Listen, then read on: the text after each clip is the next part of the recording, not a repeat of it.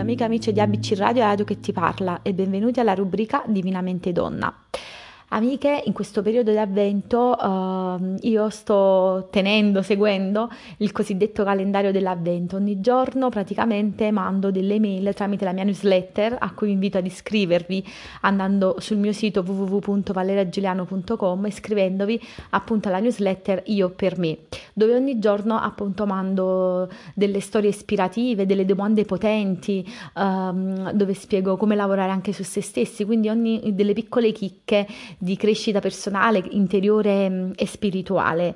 E questo calendario oh, mi ha portato anche grandi collaborazioni, infatti con una mia amica stiamo tenendo delle, uh, delle, dirette in cui abbiamo scelto come argomento, argomento centrale um, quello delle emozioni che appunto uh, sono diciamo uh, quelle che ci influenzano un poco nel nostro, nel nostro quotidiano, ecco, uh, queste emozioni che a volte non sappiamo gestire, a volte sono esplosive e, e le affrontiamo da, da, vari punti di vista e quindi oggi vorrei proprio parlare con voi delle, delle emozioni.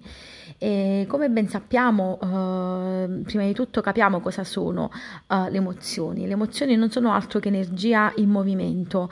Dal, lati- dal latino infatti ex che significa fuori e, uh, e, muovere che significa appunto muovere, quindi letteralmente significa portare uh, fuori, smuovere e in senso ancora più grande significa proprio scuotimento uh, dell'anima. E uh, quello che uh, molti di noi non sanno è uh, che l'emozione esiste soltanto quando in una frazione di secondo noi diamo significato a quello che stiamo sperimentando, osservando e vivendo. Questo che cosa significa? Che c'è proprio un aspetto cognitivo delle emozioni. Le emozioni sono generate da pensieri e per questo è importante lavorare anche su questi ultimi.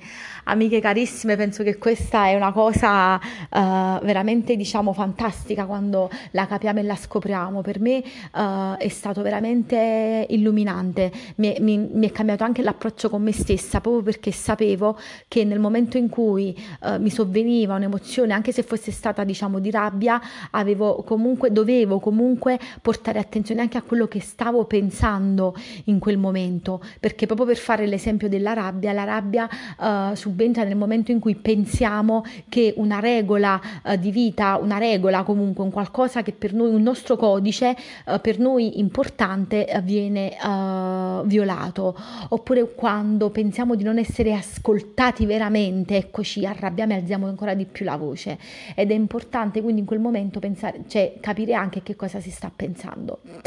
Ecco, oh, non so per voi, quindi fatemi sapere e uh, scrivetemi a v- mm, valeragiulano79-gmail.com e vi ricordo anche che sul nostro sito www.abcradio.it potete trovare eh, nei podcast tutte le puntate, sia mie Divinamente Donna, quindi la rubrica tenuta da me, che eh, degli altri colleghi. A fra poco.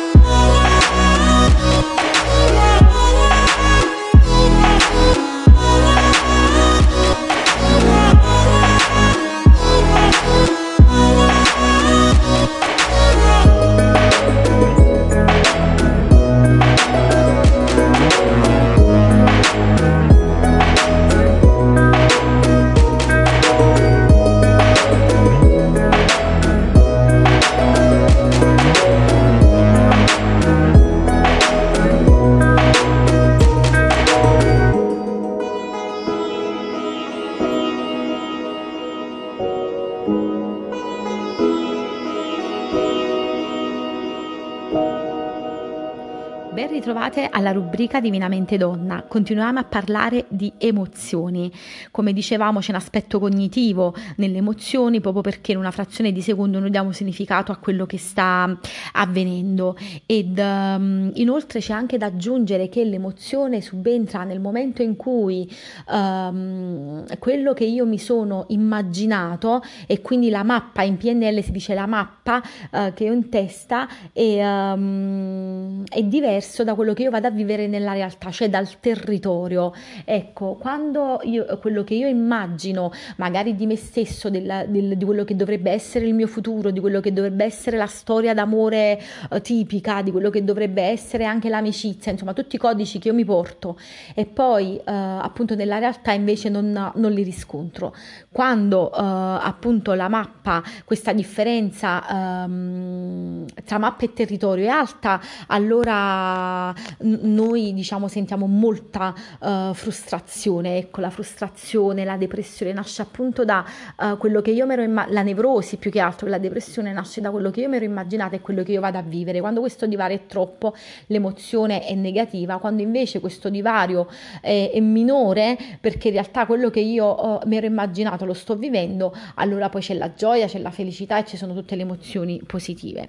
In ogni caso, ecco, già ho, ho usato in realtà un linguaggio non proprio corretto perché non esistono emozioni giuste o sbagliate, ma solo um, una maniera uh, più funzionale o meno di gestirle. Eh, infatti, quando un'emozione viene rifiutata, qualunque essa sia, diventa un'ombra che si frappone fra noi e ciò che vogliamo realizzare. Allora come possiamo diciamo fare per uh, gestire queste emozioni? Uh, prima di tutto ci vuole l'accoglienza uh, delle emozioni, questo dobbiamo dire non vanno contrastate ma vanno accolte per quello che sono e poi ci sono tre step, step importanti.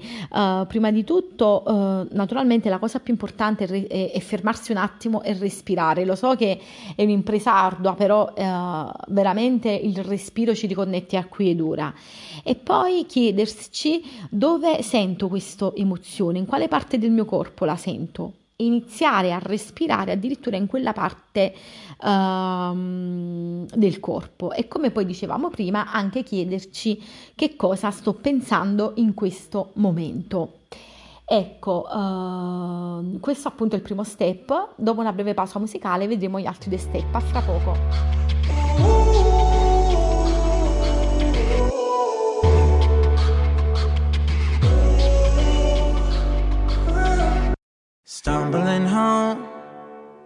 Don't know where we're going. Should've turned back hours ago. Hours ago. Out of our minds, I guess we're sleeping outside. You're still a good time, even in the cold. Get out the road, I told you. A car's coming, I stop you you know I always got